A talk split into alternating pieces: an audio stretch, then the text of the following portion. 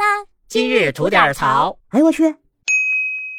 您好，我是不播新闻只吐槽的肖阳峰。昨儿啊，在四川成都出了这么一事儿，有一帮出租车司机呢，这活儿也不拉了啊，开着他们那车玩了一四门兜底阵，把100来辆共享电单车给围了。那他们为什么要这么干呢？按他们的话说了，因为这些共享电单车的存在啊，影响他们做生意了，那让他们不痛快了，那谁也痛快不了。开车把你们给围了，咱谁也甭动换。哎，其实呢，不只是成都，也不只限于针对这共享电单车，就出租车司机师傅们里边啊，就有那么一小部分人，只说有任何东西让他们觉得影响他们收入、挡他们财路了，就一定会想辙蹦出来啊，跟你死磕，跟你 battle， 好嘛，断人财路如杀人父母啊！哎，就这劲头。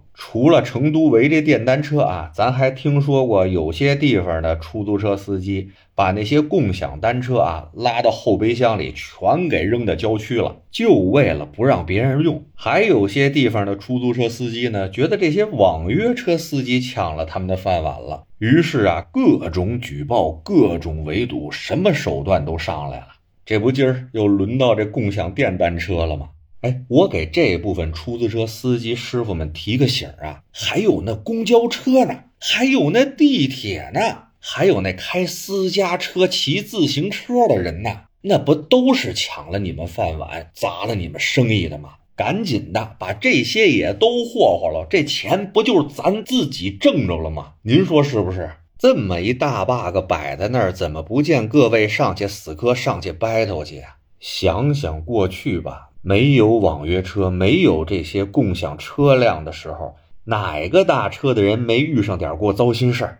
绕路的，不打表乱收费的，拒载的，司机拿着各种爷爷劲儿的。当然了，咱们在这儿要肯定的是啊，大多数的出租车司机师傅们还是兢兢业业、本本分分的挣着自己那份钱，在哪行里王八蛋还是占少数。但咱摸着良心说啊，我以上说那些恶劣行为，在过去哪个打车的人没碰上过几回？就不说过去，说现在，在机场、火车站，但分我们要去的那地方近点，我们不找网约车，不用共享车辆，上你们那车，你们乐意吗？厚道点的一路拉着个脸子，好像我们欠的500吊似的，但分不厚道点的那个一路片汤话就甩出来了。这不没多长时间以前，上海一出租车拉了一个60块钱左右的活啊，这一路上把乘客给训的呀，最后把那乘客都训急了。怎么着啊，人家打你们的车，给你们送钱，还得让你们当孙子这么教育，合适吗？这个